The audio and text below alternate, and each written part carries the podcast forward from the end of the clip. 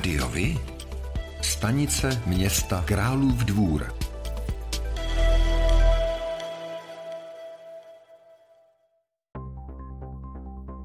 Pro volby do zastupitelstev obcí konané 23. až 24. září bylo v Králově dvoře zaregistrováno celkem pět kandidátek. Post starosty se pokusí obhájit Petr Vychodil jako lídr kandidátky občanské demokratické strany. Jako dvojka na této kandidátce bude obhajující senátor a první místo starosta města Jiří Oberfalcer. Kandidátku starostů a nezávislých povede druhý místo starosta Josef Antoniv. Kandidátku TOP 09 a nezávislý králův dvůr povedou len Lenka Kotková z TOP 09 a učitel Tomáš Kesekert. Hnutí ANO 2011 vysílá do voleb jako lídra stávajícího zastupitele Jaroslava Trachtu a starostu místního Sokola Milana Exnera. Nezávislý králův dvůr sází na stávajícího třetího místo starostu Jana Šilhavého a učitele Pavla Bokra. Další podrobnosti a zajímavé informace připravujeme. Sledujte volební zpravodajství Rádiovi. Králově dvoře byla v rámci rekonstrukce Plzeňské a Jungmanovy ulice dokončena pokládka finálního povrchu, tichého asfaltu. Jde o speciální silniční směs, která svojí strukturou pomáhá redukovat hluk od projíždějících vozidel a disponuje dalšími pozitivně bezpečnostními vlastnostmi. I když se už několik let běžně používá, stále se jedná o relativně novou technologii, jak potvrdil vedoucí projektu Jan Novák. Směs obsahuje méně jemného kameniva, což umožňuje snadnější odtok vody. Její další schopnost je snížení hlučnosti projíždějících vozidel. Pro volby do zastupitelstev obcí konané 23. až 24. září bylo v Králově dvoře zaregistrováno celkem pět kandidátek. Post starosty se pokusí obhájit Petr Vychodil jako lídr kandidátky občanské demokratické strany. Jako dvojka na této kandidátce bude obhajující senátor a první místo starosta města Jiří Oberfalcer. Kandidátku starostů a nezávislých povede druhý místo starosta Josef Antoniv. Kandidátku TOP 09 a nezávislý králův dvůr povedou len Lenka Kotková z TOP 09 a učitel Tomáš Kesekert. Hnutí ANO 2011 vysílá do voleb jako lídra stávajícího zastupitele Jaroslava Trachtu a starostu místního Sokola Milana Exnera. Nezávislý králův dvůr sází na stávajícího třetího místo starostu Jana Šilhavého a učitele Pavla Bokra. Další podrobnosti a zajímavé informace připravujeme. Sledujte volební zpravodajství Rádiovi.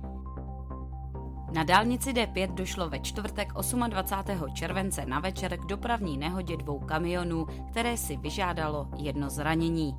Podle všeho mělo ke střetu dojít ve chvíli, kdy řidič kamionu nedobrzdil a ze zadu narazil do návěsu druhého tahače. Řidič havarovaného nákladního vozu zůstal v kabině zaklíněný a musel být vyproštěn přivolanými hasiči. Na místo vyjela profesionální jednotka z Berouna a dobrovolní hasiči z Rudné. Pacient byl přivědomý a z bolesti břicha a kolene jej převezli na urgentní příjem fakultní nemocnice v Motole. Během záchranných a odklízecích prací se od místa nehody směrem k loděnici vytvořila až 5 kilometrů dlouhá kolona pomalu jedoucích vozidel. Ta se také stala krátce před 18. hodinou důvodem další nehody, kdy řidič osobního vozu nedobrzdil a narazil do předním projíždějícího nákladního automobilu. Karambol se tentokrát obešel bez zranění.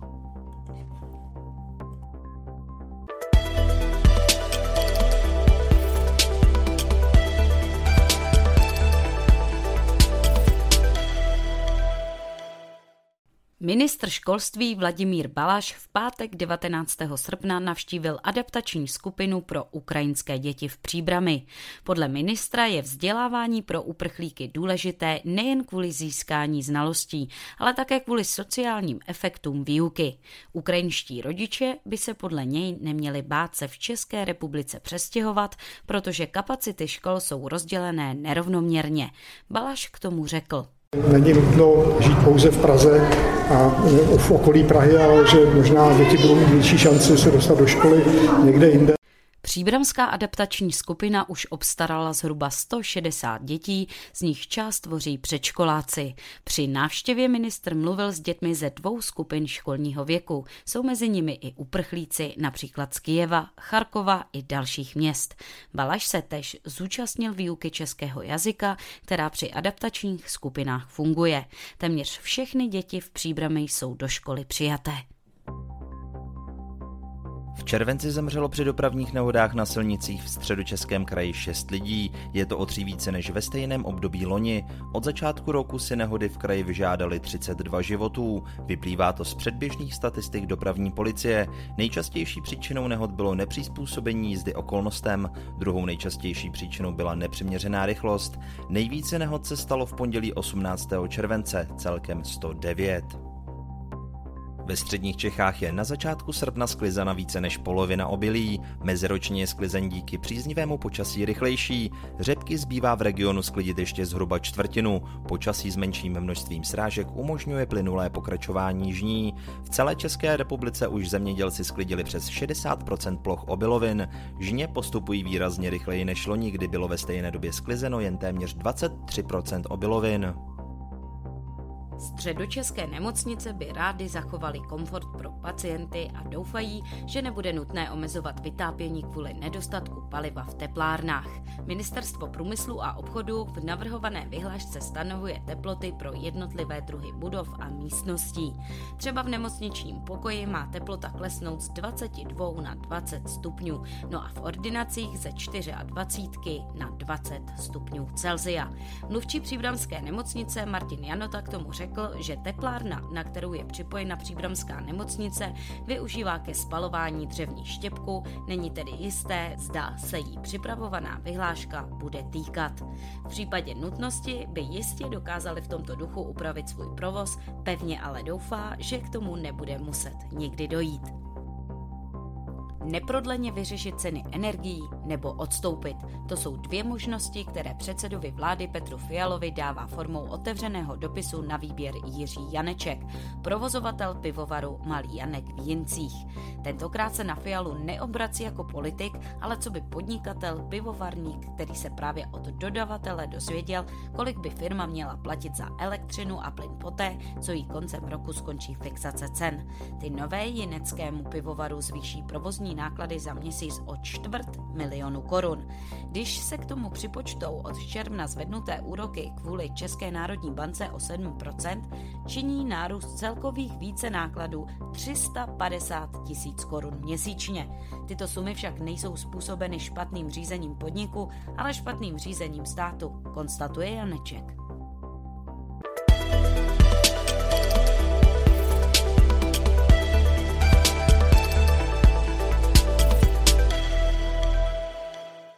Ve středu 27. července po půlnoci šla 23-letá žena kousek od vlakového nádraží v Berouně po švýcarské ulici, když minula dva muže, ze kterých měla nepříjemný pocit. Změnila proto směr, ale po chvíli jeden z nich došel, odtáhl do křoví, kde ji povalil na zem. Mladá žena začala volat o pomoc a snažila se marně bránit. Naštěstí v okolí procházel 32-letý muž, který zaslechl volání o pomoc, neváhal a zasáhl. Násilníka nejenže od ženy odtrhl, ale na jeho útěku ho ještě natočil na telefon. Policejní pes dovedl hlídku k místní ubytovně a pekárně, kde stopa skončila. Policisté ale i tak měli dostatek stop k zadržení 35-letého muže, který byl již třikrát za násilnou činnost odsouzen. Nyní je ve vazbě a zaslouženě mu hrozí 10 let vězení. Přímo příčinu se strážníkům Berounské městské policie podařilo dopadnout tři sprejery. Událost se stala v noci na pátek 29. července. Trojici sprayerů se během chvilky povedlo postříkat kamenné pilíře lávky a její železnou vyvýšenou stěnu. Jejich řádění zachytly bezpečnostní kamery 42 minut po půlnoci. O tři minuty později už je strážníci zastavili na betonovém mostě u Pražské brány. Při zatýkání trojice nekladla odpor ani ani se nepokusila o útěk. Nebylo totiž kam. Strážníkům se je na mostě povedlo obklíčit. Při šetření se ukázalo, že jde o tři turisty s německým občanstvím ve věku kolem 30 let. Případ si převzali státní policisté. Trojici nyní hrozí peněžní trest a odnětí svobody až na jeden rok. Obci Loděnice na základní škole se již čtvrtým rokem uskutečnily příměstské tábory zaměřené na vědu a techniku a zejména robotiku. O tábory je značný zájem a místa bývají obsazena již dlouho dopředu. Mnozí účastníci se na tábory vracejí. Letošním tématem pro malé vědce byla mise na Mars. Děti mají na táboře příležitost naučit se programovat, sestavovat ze stavebnic technická řešení nebo navrhovat modely pro 3D tiskárnu. Základem pro tábory se stal robotický kroužek vedený odborníky ze společnosti GZ Media. Jejich nadace Gramofond za organizaci táborů stojí.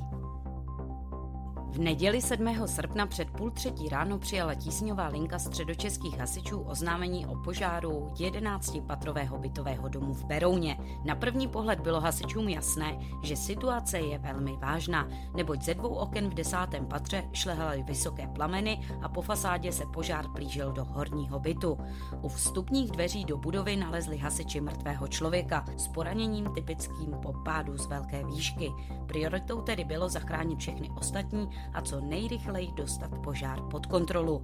Počet evakuovaných osob rychle narůstal. Celkem bylo nuceno opustit své obydlí 77 osob, z nich 6 bylo zachráněno zasahujícími hasiči z přímého ohrožení.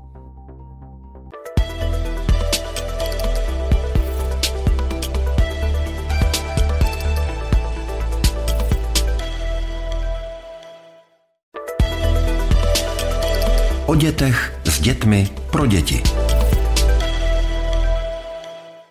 Ranč u Kotvy v Loděnici pořádá v roce 2022 sérii letních příměstských táborů pro děti od pěti let zaměřených na výuku ježdění na koních a práci se zvířaty. V letošním roce pořadatel připravil 8 turnusů, které se odehrají vždy po týdnech, a to jak v červenci, tak v srpnu. Připravena jsou dvě témata pro celotáborovou hru buď příběh výjimečného koně Vichra, nebo pohádkový karlík a továrna na čokoládu. Cena tábora je 4000 korun. Celodenní strava a pitný režim zajištěn. Podrobnější informace rodiče naleznou na webových stránkách Ranče u Kotvy.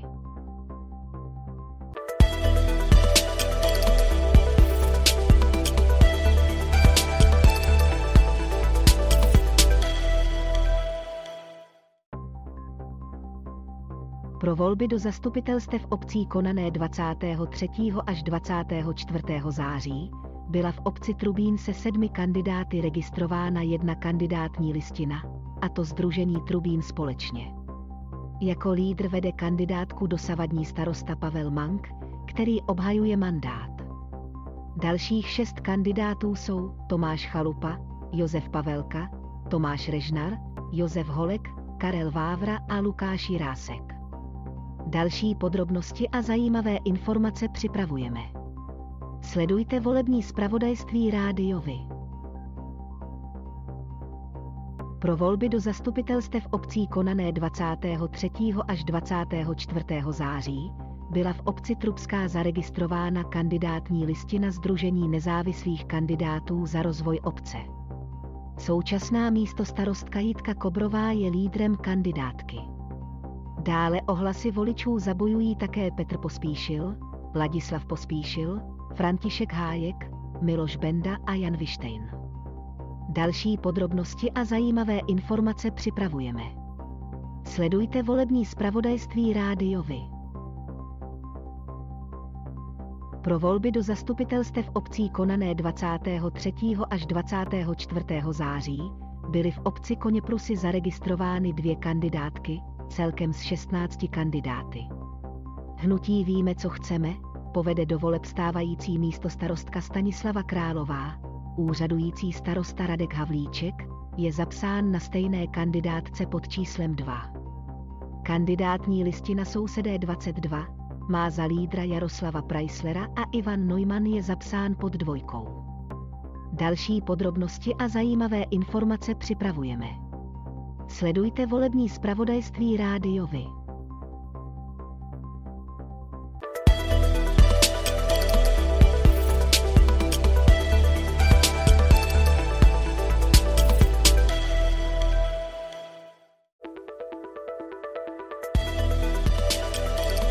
Rádiovi? Kalendář akcí.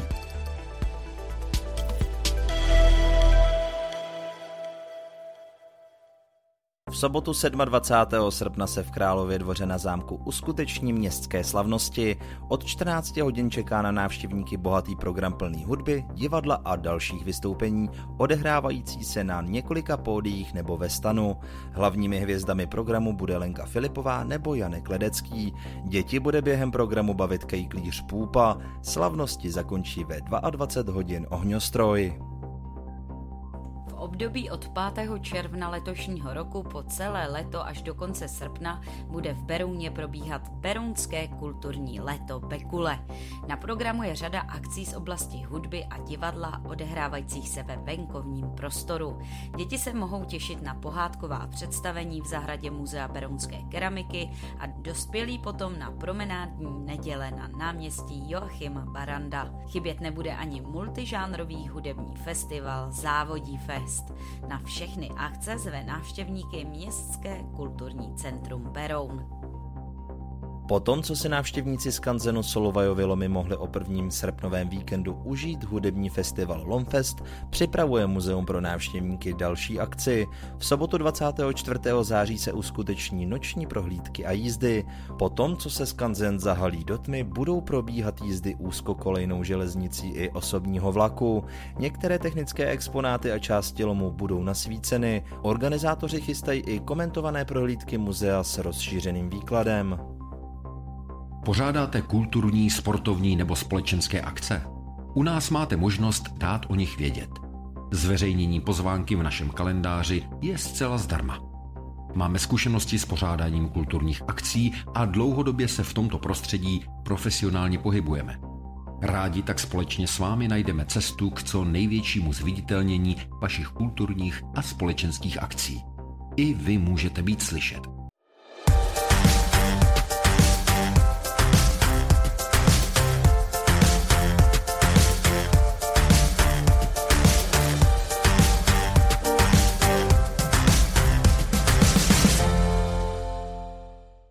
Výstava v Kamenici u Prahy představuje celoživotní dílo fotografky Zuzany Mináčové. Na velkoformátových fotografiích jsou české i světové osobnosti, nejen filmové, a to na reportážních i uměleckých snímcích. Mináčová, která v Kamenici žije, k tomu říká. Ja som urobila tak mnoho fotografií. Je to úžasný výber.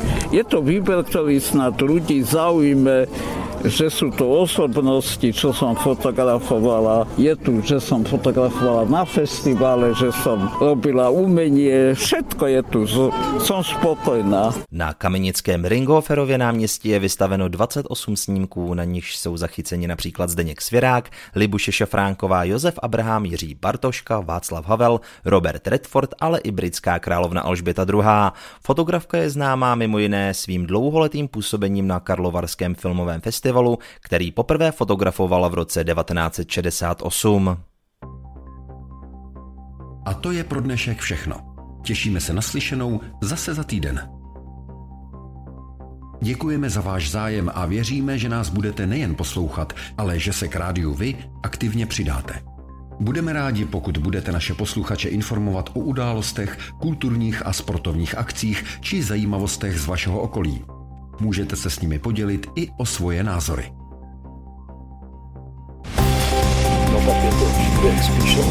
Rádio Vy. I vy můžete být slyšet.